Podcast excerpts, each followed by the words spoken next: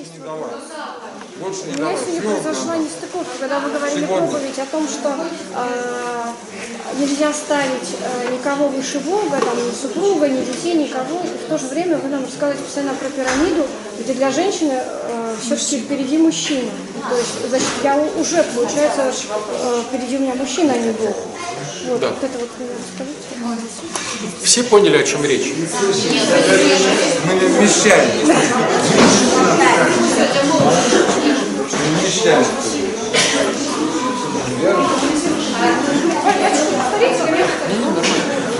Смотрите, ситуация заключается в чем? Что сегодня в Евангелии говорилось о том, что тот, кто любит, Ну, там Катя, там Катя сейчас. тот, кто любит супруга или супругу, дочь или сына, родителей больше, нежели меня, меня недостоин. Понимаете, да? С другой стороны, вопрос заключался в том, что когда мы говорим об отношениях, то конструктивные отношения выстраиваются только тогда, когда есть какая-то определенная иерархия, пирамида. То есть, если все в семье нарушено, то получается, что все нарушается. Да? Я повторю эту пирамиду, чтобы было понимание, о чем идет речь. Для мужчины самое главное, чтобы на первом месте стоял Бог. На втором месте стоит он сам. Почему важно для мужчины Бога ставить на первое место, а себя на второе? Потому что мы все поражены гордыней, и если я на первом месте, то я буду интерпретировать Бога через свою гордыню. А если Бог на первом месте, то я интерпретирую свои поступки через Евангелие. Ну, понимаете, да? То есть, допустим, я хочу что-то сказать жене. Если стою на первом месте я, то я эталон. А если на первом месте Бог, я задумываюсь, а как бы сказал Христос? Ну, понимаете идею, да? Если я иду как мужчина с семьей и стоит, допустим, кто-то просит денег, то я могу, как я, а могу, что бы сказал Христос. То есть, если я Бога ставлю как мужчина впереди, и через его призму, то бишь через призму Евангелия, своих размышлений по поводу Бога, каких-то вот э, молитв, литургии, служения, смотрю на свою жизнь и на жизнь своей семьи, то это выстраивается относительно ну, призмы Бога. Понимаете? А если бы я смотрел через свой эгоизм, это было бы по-другому. Поэтому мужчине надо ставить, уметь ставить впереди себя Бога. Если мужчина не живет с Богом. Это погрешность может быть. Да мы все не живем с Богом. Я вам говорю, смотрите, Нет, вообще никак. ну смотрите, давайте такой пример.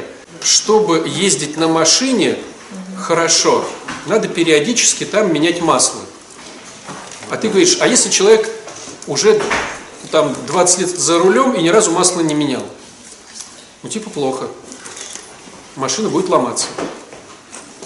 Я вам рассказываю об идеальной структуре иерархии, чтобы каждый, услышав, понимал, что ему сделать, чтобы его машина не ломалась. Человек не живет с Богом. Ну, плохо, как бы. Все будет ломаться. Будет вылезать гордыня, будет вылезать то, все. Что, вот, допустим, я там стараюсь жить с Богом, да, на группу, программа, там, Бог, там, все, он нет вообще, то есть никак. Но он совершенно другой, чем я. То есть он не был зависимым, таким злым, таким раздражен, как я. То есть он добрый человек, помогает всем, то есть вот это. Если у человека нету впереди него Бога, то его машина А он ломается. не понимает, мне кажется, это вот то, что вы говорите, наверное, он и не понимает. Наверное. Я не доношу до него, я не лезу. Человек не понимает, что надо менять масло в, там, Про машину машине. точно понимает. А, видите Я ли. Подожди, сейчас до тебя дойдем, пока про мужиков.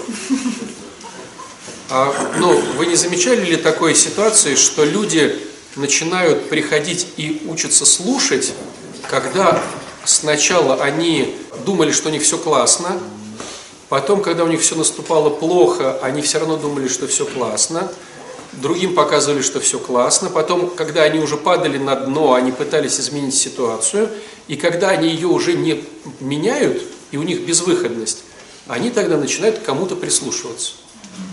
То есть поначалу никто никому не прислушивается, каждый считает, что он сам построит дом, родит детей, купит машину, и только когда человек обламывается в своих хочушках, он начинает использовать инструмент, прислушиваясь к мнению других людей. К мнению каких людей вначале прислушивается человек? Друзей. Друзей. Сначала он спрашивает у друзей. Если друзья не отвечают, и он все равно остается со сломанной машиной, он спрашивает у кого? Ну, какой жены? Машина сломана. Не сразу специалистов. Он спрашивает, если у друзей специалисты. А у тебя есть зубной знакомый, стоматолог? А у тебя есть хирург знакомый? А у тебя есть знакомый плиточник, фрезеровщик, газосварщик? То есть, если твой друг не газосварщик, ты спрашиваешь у твоего друга, если друг. Просто идти по объявлениям искать газосварщика страшно, или сантехника, или стоматолога, или хирурга, если у знакомых. Если и таких нету, тогда просто обращается человек к специалисту, так? Так ведь логика. Если этот не срабатывает способ, то есть врачи, там, э, газосварщики, сантехники говорят, ну, делают что-то, деньги берут там, или отказываются, или деньги берут, не получается. Что, что делает человек? Что он делает с машиной, там, с зубами, со своим животом? Смотрите, он сначала обращался к друзьям, потом к специалистам через друзей, потом просто к специалистам. Не сработало. Что делает дальше? Он принимает бессилие и начинает обращаться к каким-то потусторонним силам. Это еще не Бог пока. Это поехать выпить ослинную мочу э, в три часа ночи под кустом кипариса, потому что по радио сказали. То есть он обращается к тем силам, которые как бы его вылечат, но сам он все равно не будет суетиться. Смотрите, вот это все, что мы говорим, это все относится к разряду «сделайте, похудейте меня». Ну так грубо. Понимаете, да? И вот даже в конце всей этой истории, когда он обращается к потусторонним силам человек, он все равно идет к каким-то бабкам, каким-то гадалкам, каким-то деткам. Но схема все равно одна и та же. Похудейте меня. То есть, бабушка, а можешь ты травку покидать, волосики пощипать, э, свечечку затушить, и у меня тогда зуб вылечится. Ну, я так образно. И вот когда он не, не срабатывают эти схемы, тогда уже человек идет в храм, но в храме все равно он еще пока ищет волшебную икону, палочку-выручалочку, да, а если у вас мощи от беременности, за беременность, там, чтобы рука отвалилась, привалилась, сохлась, высохлась, то есть человек, приходя в храм, это уже какой там получается? Смотрите, сначала сам пытается, потом друга, потом специалисты друга, потом просто специалисты, потом потусторонние силы. И только на шестой, на шестой поиск, когда он на дне, он приходит в храм, но все равно ищет что-то, похудейте меня. И вот если оно не сработало, то на седьмом он вдруг начинает слышать, что надо что-то делать самому, что корень проблемы в тебе, а не в машине, что ты, болван, не меняешь масло. Если поменял машину, при чем? Все же начинают приходить, говорят, а у меня муж, а вы не поговорите с моим мужем, а вы не поговорите с моим ребенком, а вы не поговорите с моей женой. О чем? Ну, о чем говорить, если ты изначально источник? Но это признавать тяжело. Тяжело признать, что все из-за меня. Тяжело же признавать.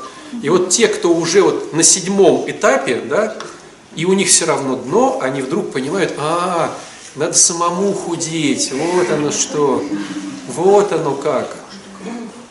И тогда начинаются робкие попытки сначала похудеть самому. Ну, самому, да, ничего не получается. Тогда ты находишь впереди идущего, то бишь духовника. Это уже восьмая тема, да? Нашел специалиста. Потом, но ты его не слушаешь, ты всем рассказываешь, что у тебя замечательный духовник, он такой известный, показываешь ему фотки, видюшки, но не слушаешь своего. Духовник даже не знает, что он твой духовник, он не знает, как тебя зовут, но ты всем рассказываешь, потому что раз в год ты приходишь сказать, что ты съел яйцо в пятницу. Вот. И на девятом этапе ты начинаешь с ним как-то сотрудничать, но еще не слушаешься его, но сотрудничаешь, но споришь, но доказываешь. И вот ты спишь, вернее, духовник спит, а ты с ним, а ты не спишь в голове. Ты с ним споришь с духовником. Ты говоришь, батюшка, я пришла, я вот всю ночь вам доказывала, что вы не правы там. Вот. И вот ты споришь с духовником. И где-то десятый уровень крутости. Ты просто тупо начинаешь работать там, со спонсором, с духовником, с лечащим врачом. Ну, то есть твой муж находится еще на этапе каком-то. Это нормально. Если он никогда не? Ну вот так. А есть такое, что, допустим, он как, как ну, у меня плохой пример брать, конечно, но все равно видно как-то, что мне помогает что-то, вот, что я хожу на группы, да, я как-то меняюсь. Вот Ну и меняйся, очень ну, здорово, прям замечательно. Тоже не может не повлиять. Ну, может, у нас тоже, может быть, Андрей придет. Может, я меняюсь как-то, что я же была вообще... Ну, подожди, давай сейчас, мы сейчас вообще уйдем опять в эти отношения. Давайте сначала основное, потом, если будет время, спросим что-то. Вопрос еще есть. Ты не обижайся. Основное. Подождите, подождите, давайте да, добьем Викина вопрос. Мы же все его добиваем. Иерархия. Итак, у мужчины впереди, чтобы была конструктивная схема, чтобы у него все было хорошо в жизни, все было классно, впереди должен стоять Бог. На втором месте должен стоять он сам. Потому что если он в себя не будет вкладываться, не будет сил делать что-то дальше. На третьем месте должна стоять жена. Только на четвертом месте дети. Батюшка, а какой вопрос у Вики был? Подожди, мы сначала успеем это все. Итак, на четвертом месте дети. Не дети, а потом жена, а сначала жена, потом дети. Потому что если дети умрут, жена еще нарожает. Понимаете, да? На пятом месте идут только родители. Смотрите, жена, потом дети, а потом родители. То есть, если мама говорит, покопай мне, сынок, или там, ну да, сынок, покопай мне картошку. Сначала, если есть время, кому он его выделяет? Богу. Если время осталось, то себе. Если время осталось, то жене. Если время осталось, то детям, детям. Если он еще не сдох, да, то он тогда ползет к родителям мужа и свои и, и жены, они роди- родители. Ну, У нас все перепутано. и тогда идет им копать картошку. Вот. Если покопал картошку и все здорово, следующий какой иер- иерархия, какая у него? Друзья. Вот только там друзья, когда он уже помог жене, детям, родителям, и время осталось, тогда окей, друзья. И потом уже всякие вот приятели, это все вот уже ниже, ниже, ниже. Вот если мужчина так учится выстраивать иерархию, у него все классно. Если не... Работа, она входит? А? Работа, она, муж- муж- мужчина работает. Это для себя. Это сам для себя. для себя, для кормления семьи, для поднятия самооценки. Это работа это я. То есть Бог, потом я. Да? А если перепутал, он все время проигрывает, получается, да? Все ломается всегда. Всегда все ломается. Ну, даже если родители старые, да, там как он... Всегда ломается. Но очень часто бывает, что муж делает предпочтение родителям, а не жене. да. То есть ро- родители наезжают на жену, а он ее не защищает. То есть они в иерархии ниже стоят, а жена выше. То есть уважение к жене должно быть больше, чем к родителям.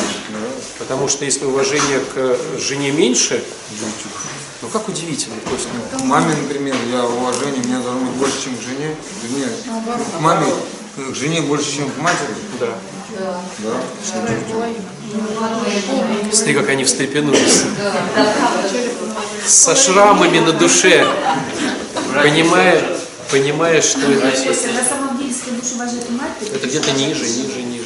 Сначала Ну, Бог, да, потом это- ты, да, потом это жена, потом дети, потом родители. И там где-то вот оно, э, братья и сестры, Как мне друзья. Ну, он же сам проигрывает, он даже не чувствует это, что- или он, вернее, чувствует, но не понимает. Проигрывает все у мужчины. Он сам проигрывает, проигрывает его проекты, то бишь семья, то бишь работа, то бишь все, все проигрывает. Да, все, все, все проигрывают. да? Все проигрывают. Ему же не объяснить. У женщин теперь иерархия такая. Смотрите, у женщин впереди стоит только муж. То есть муж это Бог. Через мужа приходит Бог в семью. Как ты, как ты молишься на Бога, если ты одна, так ты молишься на мужа, если ты замужем. На втором месте стоит она сама. То есть сначала все силы мужу, потом все силы себе. И только на третьем месте дети. Вот видели, может быть, да, когда на, на первом месте дети стоят. О чем мне муж? Да. Когда ты сама стоишь на 21 месте. То есть сначала муж, потом ты сама вкладываешься в себя, и только потом дети. Невозможно сделать счастливых детей в браке, где жена несчастная. Понимаете? Вот приводят очень часто к психологам детей, говорят, разберитесь с ними. И все психологи, ну если они там не самоучки, они говорят, давайте с вас начнем. То есть невозможно ребенку быть счастливым в семье, если мама несчастна. Ну невозможно.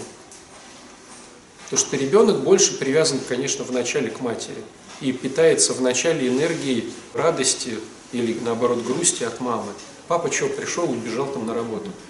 Копье поставил, лег на диван, да. С дивана встал, поел, копье взял, убежал. А жена, она постоянно с детьми. Если жена несчастная, то невозможно детей сделать позитивными, радостными и счастливыми. Поэтому надо вкладываться в себя. Тогда надо задавать себе вопрос, да, а в чем мое счастье? Люблю я что там? Спорт люблю, баню люблю, бассейн люблю, одеваться люблю, путешествовать люблю. Что я люблю? Что делает меня счастливой? Что делает меня счастливой? Если я становлюсь счастливой, делая это, я передаю это все своим детям. Они тоже счаст- счастливы. Вот. И все. Подождите, а если его нет? Подожди, подожди, мы сейчас говорим про конструктивную схему. Если его нету, то Бог впереди. Вот. Если нету мужчины, то впереди Бог и ты. Получается, если, нету де- если есть дети, то на втором месте они, если мужчины нет, то на третьем месте родители, да, получается. Какого же тогда, что никого нельзя любить больше, чем Бога? Как женщина? Вот мы сейчас этот вопрос и приходим. Да. А, это же и есть вопрос. Да. Хочу. Так вот, получается, что у женщин только три схемы. Муж, через которого Бог, она и дети. И в этой схеме нету ни подруг, ни родителей, никого, понимаете? Ни друзей, ни приятелей. Потому что как только появляются подруги или приятели, начинается сразу же мутеж какой-то. Подруги начинают говорить, какой муж козел, а если там друзья, то они начинают сразу же... То есть мужчина не может дружить с женщиной. Мужчина дружит с женщиной в своей голове. Дружба, мужская дружба – это отложенный на время секс. Если женщина не, если женщина не привлекательна сексуально, он с ней не дружит. Стало быть, если мужчина знает, что у, ее жены, у, у его жены есть друзья, это просто он должен понимать, что это отложенный на время секс. То есть они с ней дружат, мальчики дружат с твоей женой, потому что она для них сексуально привлекательна. Поэтому этих друзей надо ну, убирать. Подруги – это те, кто будут вливать, какой мужчина козел и какая она молодец. Через подруг происходит постоянная ссора. То есть идеальная, идеальная схема – это когда она через мужа получает Бога, удовлетворяет мужа, себя и детей. И в этом все, вот она счастлива. Вот. Есть? Теперь, что же касается Викиного вопроса. А как же в Евангелии написано, если у тебя э, есть, да, да, вот этот вариант рассматриваем, если ты, если муж Божий больше, нежели меня, ну, меня недостоин, да, любишь мужа бо- больше меня. Так в том-то и дело, что если я люблю Бога больше, чем мужа, то я и слушаюсь мужа, понимая, что через него приходит Бог. Я начинаю любить Бо- мужа только потому, что очень люблю Бога. Ловите тему? Потому что любить нереально. Теперь возвращаемся опять, чтобы, да, ну, с другой стороны эту всю историю понять. Да, я сейчас с другой стороны, чтобы понять. Смотрите, в наше время муж не нужен, и жена не нужна. Мы сейчас живем в такое время, что муж не нужен. Потому что задача мужа – это обеспечивать безопасностью, приносить мамонта. Жена сейчас, в принципе, сама очень неплохо приносит мамонта. А мужу не нужна повар, уборщица, он все это может нанять. И для неверующих людей тогда возникает вопрос, а зачем мне кто-то нужен? Потому что мне и так, в принципе, самому То есть мне легче заплатить, чтобы мне мозг не выносили, потому что жена обходится дороже. Здесь как бы все понятно. Вот борщ, вот там 200 рублей. Так вот, почему мы объединяемся в, се- в семье, в, в, э, именно в духовном смысле слова? Чтобы учиться кого-то любить. И выбираем его сами себе. Я говорил об этом уже кучу раз. Чтобы научиться любить Бога, надо научиться любить людей. Чтобы научиться любить людей, надо научиться любить хотя бы одного. И вот жена, женщина выбирает себе мужчину, мужчина выбирает себе женщину, чтобы хоть кого-то научиться любить. Причем у всех, как правило, ну на 90% схема одна и та же. Люблю, не могу, какой он классный. А через три там, недели, месяца он просто вампир. Вот, правильно мама говорила. Ну, то есть это у всех так. Поэтому некоторые святые отцы, допустим, святогорец Паисий, рекомендуют не использовать эту фазу влюбленности. Все равно через три месяца он будет хуже там, еще раз для тех, кто в танке. Через три месяца все равно он станет козел последний. И ты будешь удивляться, как это так? Вот он, сволочь, прятался за маской три месяца. Да, я была счастлива, но я была счастлива, влюблена не в него. Я была влюблена в свою иллюзию. То есть все равно через три месяца, через полгода, у кого-то, кто живет очень редко и встречается раз в три месяца, через год, вот, все равно наступает эта фаза, когда он козел, а она дура. У всех так получается. Почему так получается, друзья? То есть ты, как сказать, ты обречен на это. Почему? Потому что э, психика устроена так, чтобы тебя сберечь. Энергия физическая намного слабее, чем энергия психическая. И психическая важнее энергии. То есть, если человек слабый, но замотивированный, он сделает больше, чем сильный, но не замотивированный. Ну, понимаете, да? Ну, допустим, я не знаю, вот может быть худенький, маленький, его бьешь, а он на тебя идет. И он добьется большего, чем большой его ударил, он убежал от страха. То есть психическая энергия намного сильнее натворит э, делов, чем физическая. Стало быть, организму важна психическая энергия. Он ее всячески, как суперресурс, должен сдерживать. Чтобы ты, не дай бог, не потратил эти важные штуки под названием психическая энергия. Не потратил, чтобы. Поэтому мозг всегда должен делать так, чтобы по минимуму шла потрата психической энергии. То есть для нас идеальное состояние – душевный покой, к которому мы стремимся. Но влюбленность – это не душевный покой. Влюбленность – это где-то там наверху. Но психика очень много тратит энергии, когда ты наверху. И есть такое даже вот, ну, мнение, исследование, что ты можешь во влюбленной фазе находиться максимум 40 дней. Иначе ты умрешь, технически умрешь. Поэтому через 40 дней мозг увидит, в чем он козел. То есть, но это делается плавно. То есть ты думаешь, блин, ну сначала это был Бог. Сейчас я понимаю, что это просто замечательный человек, с которым мне повезло. Конечно, он уже не Бог. Но еще пройдет там пару недель, ты скажешь, ну, конечно, он замечательнее, чем другие. Но вот в нем есть вот это, вот это. Это делает так психика, чтобы тебе просто сберечь энергию. И она в результате доводит тебя до нуля. Но до нуля она не может дотянуть тебя сразу. То есть, когда ты наверху там плаваешь в позитивах, и психика пытается сделать тебе душевный покой, у нее не получается сделать это резко. Она дергает тебя и пере, пере, перестар, ну, старается сильнее, и ты уходишь в минус. Ах, он сволочь! Как он на нее смотрит! Да что же это такое? То есть ты бах и в минусе. Потом, да что это я гоню? Бах в плюсе, бах в минусе, бах в плюсе. И вот ты не можешь как бы сразу с плюса уйти в ноль. Ты как бы вот так вот, чик и выровнялся. И вот вы уже соседи или брат с сестрой. Нет, вы муж с женой. Но по факту вы брат с сестрой. Ну что, может, займемся сегодня сексом? Ну, не знаю, вот это было уже три недели назад, что так чистить. Потому что психика выравнивает тебя, чтобы ты был в нуле, чтобы ты сберег эту энергию. Если ты хочешь растревоживать свои отношения, тебе надо что-то придумывать. Но ты должен знать, что чем ты платишь. Как только ты что-то придумаешь и поднимешься наверх, то ты все равно потом опустишься вниз. Мы все обречены, что ли? Ты пессимист какой-то.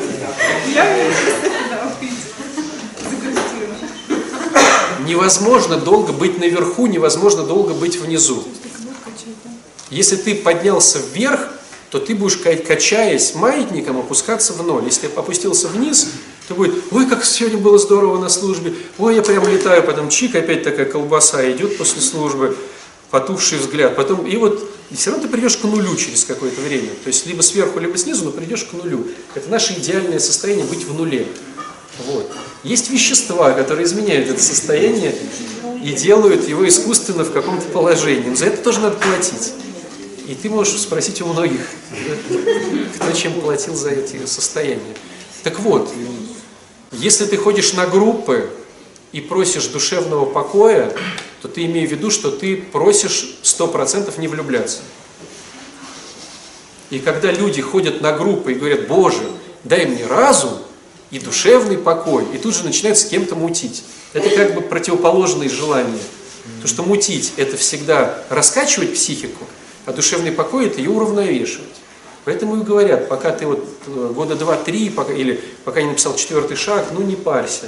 Потому что психика, она у тебя не может нормально колебаться.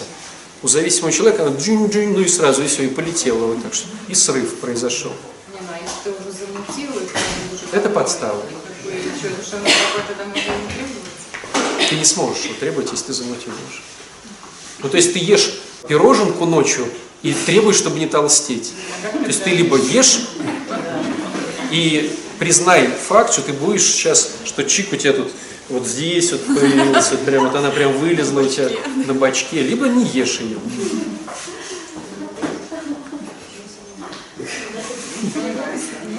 То есть, если ты в фазе отношений, начинающихся тем более, или продолжающихся, если ты будешь просить душевный покой, ты очень быстро, у тебя наступит душевный покой. То бишь без различия к этому человеку. Есть понимание, что душевный покой это безразличие. То есть у тебя душевный покой, он не пришел сегодня ночью. А ты просишь душевный покой. Ты сидишь в душевном покое. Ну, он не пришел ночью. От него пахнет другими запахами. Он там э, называет тебя другим именем. А ты просишь душевный покой. Есть ли понимание, что душевный покой это безразличие тогда? Не согласен. Принятие, а смирение, что Смирение, да. Принятие. Смирение, принятие. Ну, принятие. Я имею в виду по, по эмоциональному По плану. национальному плану, да. По эмоциональному. Ну да. То есть от него пахнет другими духами. Я в смирении. Подожди, сейчас мы добьем. Душевный покой – это спокойствие на душе.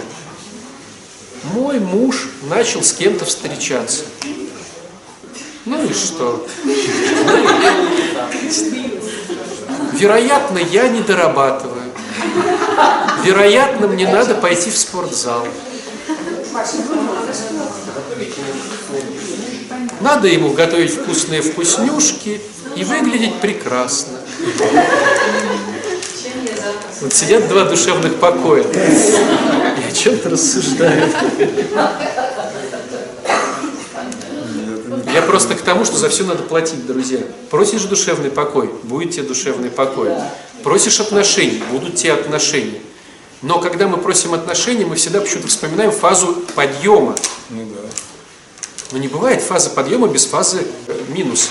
Любые отношения это вверх-вниз, вверх-вниз. да, даже там крепкие, там все равно не да? Нет, если отношения, то они все стремятся к нулю. Любой маятник стремится к нулю. Ну, поспрашивай людей повзрослее просто. Друзья, есть разные пары. вы есть в пары, нуле? которые... если они долго, если человек говорит, у меня долго, да, 20 лет разные. супружества, Вот у меня соседи, они в рот друг другу смотрят.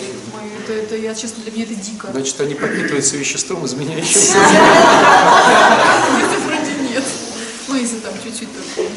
Чуть-чуть только мужчины. В общем, у женщины бывают такие, они раскочегаривают эмоции, такая итальянская семья. Надо поспорить, чтобы внести какой-то вот э, ветерок в наши отношения. С кем ты встречалась? Откуда этот волос? Хоба, вроде как бы и пошло, и пошло. Ну да. Потом выравниваются, сексе, да, и потом хоп, опять все спокойно. Я, моя задача сейчас не дать вам рецепт, что делать, чтобы было бурно. Моя задача просто показать честность того, что происходит, а ты сам выбираешь. Нужно тебе одно или нужно тебе другое. Но природа устроена так, чтобы ты шел к нулю. То есть, когда тебе мужчина говорит, что с тобой типа неспокойно, там, то он не понимает, что если будет спокойно, то мы станем братом Совершенно сестрой, верно. да? Если жена сидит дома, все, ну, мужчине спокойно, если он, допустим, ревнивец, но это очень быстро все затухнет. Потому что с ней не о чем говорить, она только специалист по памперсам. Вот, она только знает, где дешевле, от чего приедет, от чего не приедет. Мужчина приходит, а она вот ему там, что приедет, что не приедет. Он послушал раз эту басню, послушал два. А вот Либерти э, и Хаггиса, и вот и начинает. Он послушал три.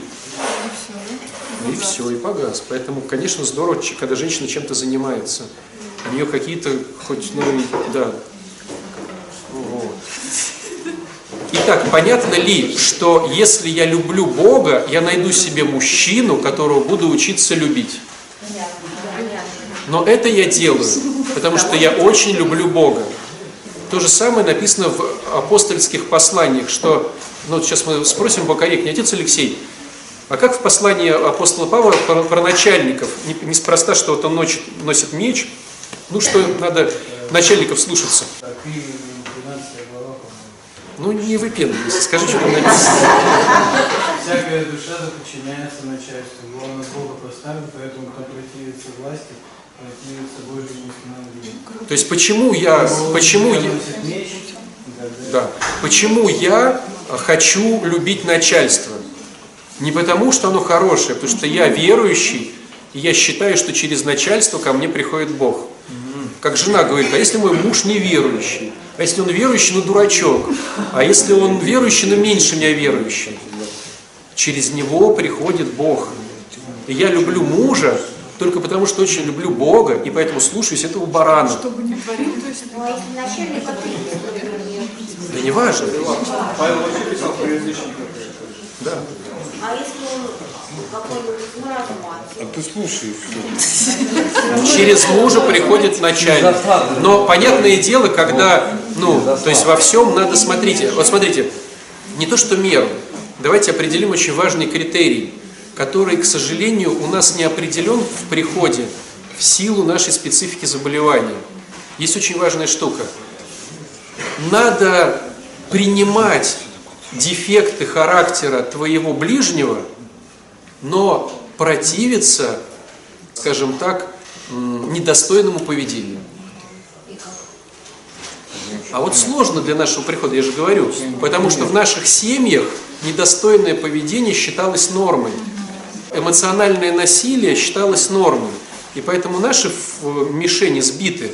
Но вообще классно, когда ты учишься. То есть ты принимаешь человека, какой он есть, с его дефектами характера. Ну, допустим, он злится. Это его дефект характера, он злится, он может не выздоравливающий, он злится. Я принимаю его, он злится. Но если он начинает кричать на меня, это недостойное поведение. И тогда я прохожу посредом курс границы. Да? И говорю, дружище, это все здорово, это все здорово, но на меня кричать не надо. Иди покричи на свою маму. Я здесь твоя жена, на меня кричать не надо. А если ты не поймешь, я тебя огрею сковородкой по любви. И огрела его сковородкой. И он понимает, что это недостойное поведение. Ему предупредили, ему честно сказали, ему за это влетело. Но ты защищаешь себя, потому что если не будет тебя, то ты растворишься в нем, и тогда не будет твоей личности. Ты его терпишь. Да, он у меня злится. Да, он у меня раздражается. Он такой. Ну вот, а что, я женилась не на таком, что ли? Да, я. Да, конечно, я хотела, чтобы он стал ангелом. Он не стал ангелом, он стал еще более раздражаться. Это его дефект характера. Но не надо раздражаться на меня, не надо раздражаться на детей. Не надо кричать матом в, в нашей квартире, которая освященная, мы здесь молимся. Это недостойное поведение. Если у тебя поведение недостойное, я буду защищать ну, свои границы. И он понимает, если ты с ним говоришь нормально, он это все понимает. Но мужчина не идиот. Тем более, если ты это делаешь еще мудро, то есть когда у вас фаза, ну, допустим, ты не смогла сказать все красиво, и ты лучше промолчала, чем тоже начать орать. Потом наступает все равно фаза примирения. Ты сидишь у него на плече и говоришь, дорогой, так хорошо. Он говорит, да, дорогая, так хорошо. Дорогой, но имей в виду, что вот если в следующий раз ты будешь позволять себе ругаться матом, я тебе реально сковородкой дам по морде. И я не шучу. Если он поймет, что ты не шутишь, то он не будет ругаться. А если будет ругаться и схлопочет, он понимает, что он, ну, как бы был неправ. Это недостойное поведение. Так вот, недостойное поведение любого члена семьи надо пресекать. Воровство, нечестности, оскорбления, манипуляции надо пресекать. А дефекты характера надо учиться терпеть. У всех есть дефекты характера. У всех есть такие свои приколы, да, как в народе говорят, свои тараканы. Ты выбрал человека с тараканами, ну, понятное дело. Иначе он мертвец, если тараканов у него нет, да? Вот. И ты знаешь этих тараканов, но если он начинает этого таракана совать тебе, ты говоришь, не надо, у меня свои есть. Вот, не ручаюсь за себя. Итак, недостойное поведение не терпим, терпим дефект характера. Как понять, что оно недостойное? Ведь в детстве, может быть, так же делал папа, мама, брат или там сосед, и все было нормально. Надо учиться уважать себя. Вот мы теперь переходим да, про себя. Чтобы всему этому научиться, надо учиться про себя, надо учиться уважать себя, надо учиться принимать свои дефекты характера, да, и знать, что это мой дефект характера, я не Бог, но у меня повреждена психика, я вот такой, ну, но надо уметь с этим работать. То есть какие есть инструменты по работе с дефектами характера? Позвонить спонсору, доверенному лицу, пописать самоанализ, зайдя в закрытое помещение и там, не насилуя кого-то, сходить на группу, выровняться, сходить в храм, заняться каким-то служением, встать на молитву на колени. Ну, не знаю, у каждого работает своя фишка, да? Но тебе надо ее знать. То есть быть алкоголиком не позорно. Позорно, если ты не, не работаешь с этим. Вот это да. То есть алкоголизм просто заболевание, да? Или, допустим, ну, истерик. Ну, заболевание, там, он истерик. Или там что-то еще. Это не позорно. Позорно, что ты с этим ничего не делаешь и никак это не, не закрываешь. А чтобы это закрыть, надо себе признать, блин, я истерик. Но у меня психика сломана с детства, там было насилие эмоциональное, что-то еще. А сейчас там кто-то еще помер или там еще там что-то произошло на работе, я вообще как бы не, не в себе. Но ты честно тогда приходишь и говоришь, ребят, ну я не в себе, вы тут ни при чем. Ну реально, я вот сам по себе не алё, а тут еще там умер близкий человек, или там на работе там меня уволили, или предал меня кто-то. Я вообще не алё. Не надо ко мне сейчас лезть. Можно я закроюсь и посплю. Если они лезут к тебе, ты говоришь, ребят, это недостойное поведение, я же вас предупредил. Предупредил. Ну тогда терпите, сейчас что начнется. То есть, а если ты их предупредил, а они все равно по-старому, это их недостойное поведение к тебе. А? Ой, сколько я слышал, слушайте, и сковородой бьют, и ничего. И ну а если он... Почему образно? Сковородой убить можно. Всех можно убить.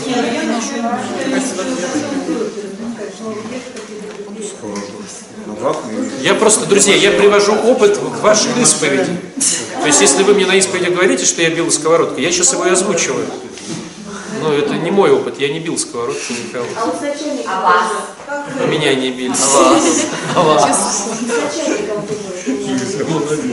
Если начальник на тебя орет матом, ты говоришь, дружище, ну, ты не прав. Это недостойное поведение. Да, я вижу, что я закосячил. Да, я это признаю. Ты меня можешь наказать штрафом, ты меня можешь наказать взысканием, да, но ты не имеешь права на меня орать. Просто почему мы так позволяем? Потому что мы боимся, что нас уволят. Почему мы позволяем мужьям, что он тогда разведется? Почему позволяем кому-то? Потому что мы боимся потерять. Но если ты не боишься потерять Бога, да, то у тебя не будет страхов бояться мужа. Опять же, если я так сильно люблю Бога, то я не боюсь мужа, я его слушаюсь, но говорю, дружище, ну сейчас это недостойное поведение. Я это говорю, потому что я не боюсь, потому что у меня есть Бог. Я тебя-то люблю, сволочь, учусь любить, только потому, что я очень люблю Бога. Если бы я Бога не любила, я бы давно бы тебя траванула бы уже и забрала все твои денежки. Но в принципе я вот так вот становлюсь смиренной только потому, что есть Бог, и я учусь тебя слушать, козлину. Вот. Ну, не говорим о наркотиках. И он сразу же начинает вести себя нормально. Мужчина это животное, животные э, дрессируются. Давай. Я вот в соглашении попросила Бога э, уважение к мужу. Думаю, ну, может быть, Господь меня как-то там, потому что я ну, дерзю, хамлю, там не заслуживает этого. У меня такое началось. Я теперь боюсь просить. Ну, то есть у меня такая злость, обида какая-то. Я даже не разговаривала с ним три дня. Чего у нас вообще никогда не было. Там, Смотри, смотри, смотри. Вот надо Что понимать, происходит? да, надо понять, что происходит. Вот. Ты приходишь на тренировку. Вернее так, ты была на пляже, или ты был на пляже, тебе сказали, о, что-то, или ты увидел у кого-то пресс, а у тебя, типа, смотришь, пресса нету. Складочки. Такой, пресса нету. Ты приходишь на тренировку и говоришь, тренер, ну тренер, ну тренер, Хочу кубик. хочу кубики. А он такой, отойди от меня, отойди. Ты говоришь, Жень, пошли вместе попросим его, чтобы кубики были. Женя такая, ну не знаю, ну может Олю еще возьмем и Костю. Вот подходит там четвером, пятером, ну тренер, ну пусть у нее будут кубики, ну тренер. Ну хорошо, пошли. И он там, 20 этих, 30 этих. Ты делаешь эти кубики и говоришь, а, нужны ли они мне? Вот так вот тебе и происходит. То есть ты попросила, чтобы все попросили у Бога, чтобы ты прокачивалась в теме уважения. Чтобы прокачаться в теме уважения, нужно начать тренироваться над принятием мужа. У нас все было хорошо. Зачем просила? Не знала, За все надо платить. За все надо платить. Хочешь ув- а смирение когда? Люди просят смирения. Ну хорошо, тебя выгнали из квартиры. И ты сидишь такой и смиряешься. Убрать ожидания, да. Слушайте, ну, Бог по-своему все это делает. Просто готов ли ты платить чем-то за, допустим, душевный покой? Готов ты платить за душевный покой? Душевный покой – это душевный покой ко всему, понятное дело, к отношениям, здоровью. Там у тебя, ну, рука отвалилась, ты такой, нормально. Душевный покой. Понимаете? То есть эмоций ноль. Не духовный покой, духовный покой это труп. Душевный покой, душевность это эмоции. У меня с эмоциями все ноль. Для выздоровления это, конечно же, полезная штука, потому что ну, человек, который не трезвый, ему тяжело быть в трезвости и не в покое. Но постепенно, постепенно жизнь, она же бурлит. Ты не сможешь, то есть мужчина не сможет делать проекты никакие, если он в душевном покое. Про отношения ты можешь забыть, если ты в душевном покое. Ну, про отношения в смысле вот, про отношения. Вопрос был по поводу... Вопрос был по поводу того, сейчас я вспомню, не подсказывайте мне. По поводу того, что женщина, допустим, она одна, и она начинает вдруг отношения. Что ей может не нравиться? Все ей может не нравиться. Вот. Это нормально. То есть ты уже какое-то время был без отношений. Стало быть, денежки считал сам и копил их куда-то на свою поездку. Засыпал, когда хотел, просыпался, когда хотел, выходные проводил, как хотел. Так? Ел, что хотел. Ел, что хотел и когда хотел. Ходил дома, в чем хотел. Понимаете, да? Зубы чистил или не чистил. Да вообще все, что хотел, Вот. Катя может рассказать сейчас. Но так как мы все недовольны, мы говорим, я хочу по-другому, пускай у меня появится МЧ. Это молодой человек. Мачо. Мучу. И он появляется, а за все надо платить, друзья. Он появляется, значит, надо как-то наряжаться. А нужно мне это? Ты сразу же на чаше весов начинаешь, как вот, ну, на базаре. Хорошо, я буду наряжаться, я буду хорошо выглядеть, даже похудею, может быть, или потолстею, и буду правильно говорить, а что я за это получу? Ничего. МЧ я получу. Я получу возможность сказать подруженцам, что у меня мальчик. Я могу сказать родителям, что у меня наконец-таки все налаживается. Я могу с кем-то поехать в отпуск. И вот я еду в отпуск и думаю, блин, лучше бы я подруженцу взяла с собой. Я глобально, А? глобально, если, например, хочу семью и детей, а мне ну, там, не надо для подруженца никаких ничего. Ты хочешь семью и детей, за это тоже надо платить. Чтобы он захотел от тебя семью и детей, надо соответствовать его критериям семьи и детей. Потому что у мужчины э, есть два полностью отдельных, две отдельных истории. Вот с этими можно гулять и развлекаться, а вот с этими нужно заводить семью. Понимаете, в чем сложность? Я еще раз повторю. Вот с этими можно гулять и развлекаться, радоваться жизни, а вот с этими можно заводить семью. И он хочет и там, и там. Не-не-не. У женщин что, по-другому, что ли? То же самое же. Подожди, я еще раз для тех, кто не понял. Вот с этими я могу радоваться жизни, а вот с этими я могу заводить семью. Да нет, не про то разговор. То есть те, с кем он заводит семью, это изначально те, с которыми он не радуется жизни. Да? Еще раз для тех, кто в танке. С этими я могу радоваться жизни, пить, бухать, танцевать. Не слушай его, он говорит неправильно, да. А с этими я завожу семью. Почему для мужчины важно разделять? Потому что нафига ему тетка, с которой он будет там зажигать где-то? Она должна сидеть дома с детишками и ни с кем, не дай бог, там не мутить. Потому что если она будет мутящая, то кто будет сидеть с моими детьми? Услышьте еще раз. У мужчины есть ну, две версии женщин. Одних я выбираю для радости жизни, а других я выбираю, чтобы иметь семью. И тебе надо понять, ты хочешь к какой группе принадлежать, с кем он радуется жизни, тогда ты зажигаешь, эгэгеешь, говоришь, давай буду танцевать или Вы что-то. говорили, что жена тоже не Он он не говорит, что я, я хочу, чтобы у нас были дети и семья. Сейчас Значит, ты такая сразу, А я такая, такая хоп, такая хоп, сидишь такая, молчишь, И люльку пустую качаешь. такая, взяла полено там, и, и, и, и. он говорит, пошли сегодня вечером по пивасику. Ты что, у меня дети, мне нельзя. Он такой, о, по пивасик попью с другой, а с этой, я образно Вы говорю. же сами говорили, что к жене должны возвращаться как к медоносному чему там улью.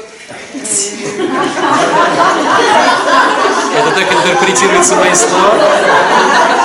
У Кати медоносный улей.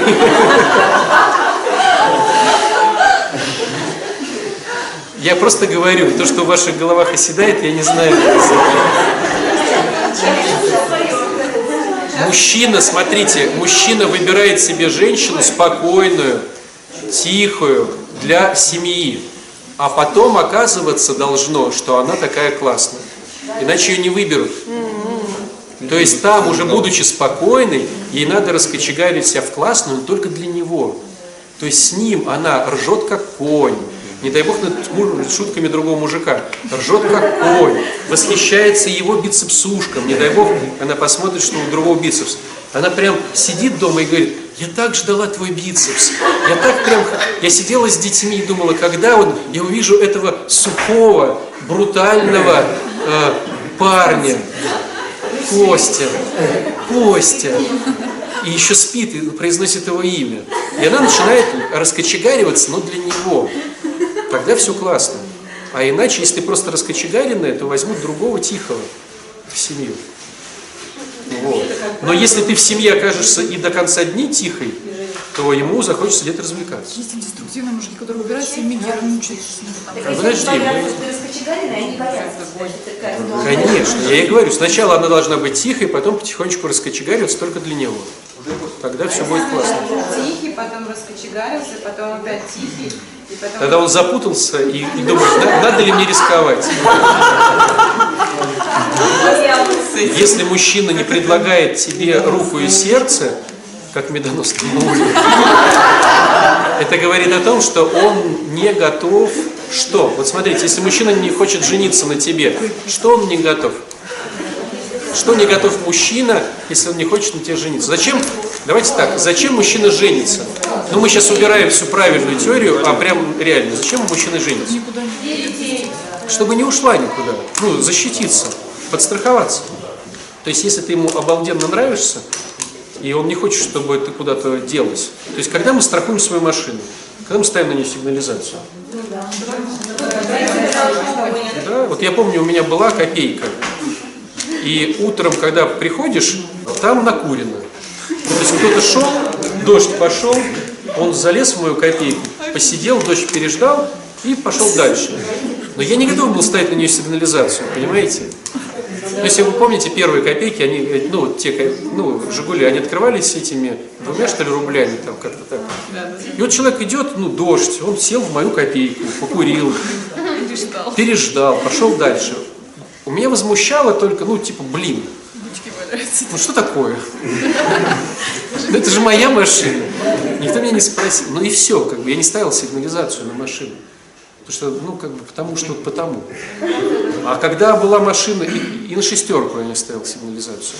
Но я на них ездил, девчонки. Я ездил на копейки, на шестерки и на четверки, и не ставил на них сигнализацию. Это было долго. Я ездил на этих машинах, сигнализацию не ставил. То есть, если не расписываться, то все можно сказать ну, по газам и ходить. То есть, если он на тебе ездит и не ставит сигнализацию, это говорит о том, что он ожидает более лучшей машины. Иллюзия, что когда-то будет более круче. А если у тебя машина хорошая, ты сразу же поставишь сигнал, еще будешь выглядывать в окно, там дверь хлопнула и смотришь. Так же хлопнула, как у меня, но не моя, фу. Лежишь. Это значит, машина ему нужна. Ну, правда ведь? По-честному. Я же не говорю каких-то интересных, ну, новых вещей для вас. Ты машина, на тебя ставят сигнализацию или не ставят, вот и все. Переживают или не переживают. Стало быть, надо быть такой машиной, за которую переживают. Вот. Но возвращаясь к тому вопросу, что я жила одна или я жил один, и вроде как бы нужны отношения, я всем трендел, и вот Господь все-таки послал, как правило, у людей сразу же откат. Че это я тупанула? Вот теперь, да, жила одна, и все было хорошо. А сейчас надо краситься, пахнуть там как-то, потом пахнуть хорошо, когда все равно я буду вонять, потом пахнуть хорошо, когда я все равно буду вонять, вонять. То есть ты уже всем там намазываешься, эти все, вот, и ты уже не человек, а бальзам такой ходящий. Вот, да. Зачем? Я медовый улей, я медовый улей. Он прилетел, что-то посидел, покряхтел, поэмоционировал, что ты сегодня не такой медонос, как был вчера. Еще посмотрел на другой там этот улей. И ты думаешь, да нафига мне вообще все это надо? Ну так реально. Но нехорошо быть человеку одному. Жить с кем-то это очень запарно, друзья. Чего так нехорошо одному? Потому что духовность не растет. А, Мы растем духовно только тогда, когда живем с кем-то. Когда терпим приколы этого человека, когда терпим его злости, раз- ну, дефект характера. Ну, ну, с детьми хорошо, но лучше, чтобы это был все-таки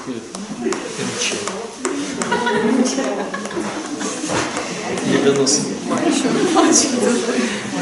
То есть жить одному хорошо, но духовного роста не будет. Надо искать себе все-таки другого человека. Либо иди в монахи, будь честным. Либо так, либо сяк. Другие варианты это все ну, такое, от лукавого. Нашел себе человека и вписываешься в него.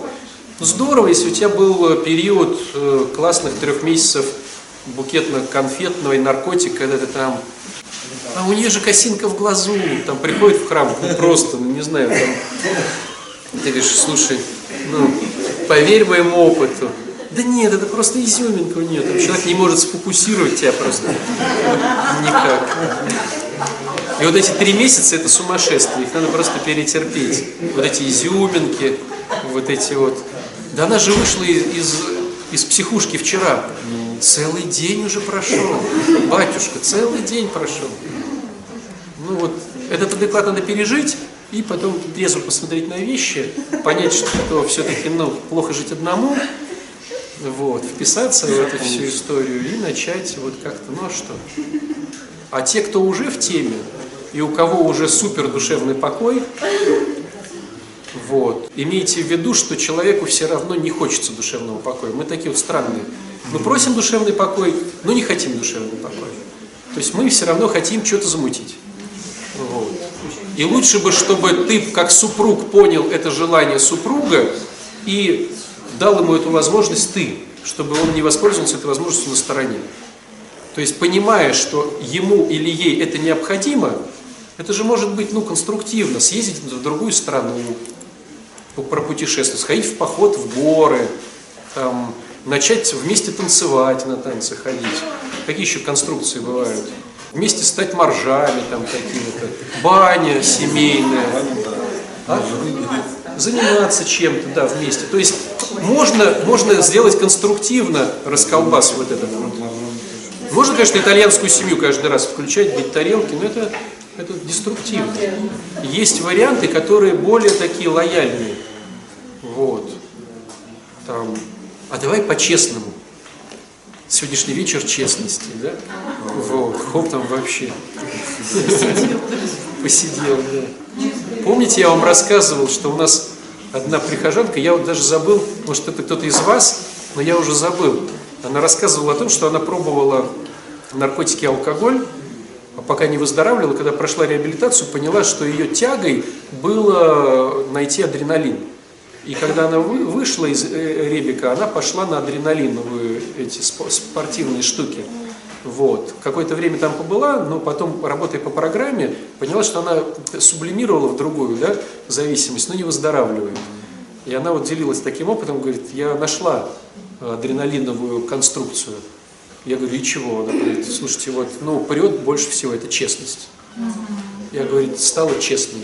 Вы меня спросите, я честно скажу. Говорит, у меня так просто поднимается сердце. То есть это, говорит, тыркает лучше любого наркотика. То есть она нашла свой, как бы, свою сублимацию, но более-менее конструктивную. То есть это для нее наркотик, но он такой, как сказать, более-менее социально приемлемый. То есть она стала честно говорить все, что ее спросят. Что она думает? Что она думает? Ой, она сказала, что это очень ее вот так вот. Главное, чтобы тебя спросили. То есть не надо вот прям, так, ты вот это, ты вот это, я вот это. Ну, не надо. Тебя спросили, ты говоришь, ты точно хочешь узнать? Возьми три паузы. Да-да-да, хочу. Скажи, ты правда хочешь? Я предупреждаю. Нет, нет, нет, все равно скажи. Вот правда-правда хочешь? Он говорит, давай, руби, ты говоришь. Я считаю тебя скотиной последней. Вот. Потому что вижу, как ты мутишь с Машей. Вот. Терплю тебя, потому что мне нужна квартира. Вот. Переживаю, что деньги ты у меня отожмешь. И, короче... И в это время адреналин. Нам надо капец начинать, друзья. В общем, я к чему резюме? Первый момент, за все надо платить. Второй момент, пока не начнешь честно с собой разговаривать о своих дефектах характера, о своих причинах поступков, ничего не сдвинешься. То есть честность по отношению к себе и понимание, что за все надо платить, что ты просишь и что приходит. Приходит машина, платишь бензином, страховкой, чем-то, чем-то, деньгами. Приходит отношения, платишь временем, деньгами, эмоциями, отсутствием душевного покоя. Хочешь трезвости, платишь душевным покоем и омом постоянным. Хочешь духовности, платишь тем, что постоянно в смирении находишься, не понимаешь, что Бог задумал в твоей жизни, но разрешаешь этому. То есть за все ты должен заплатить, по-другому никак не получается. Можно не платить?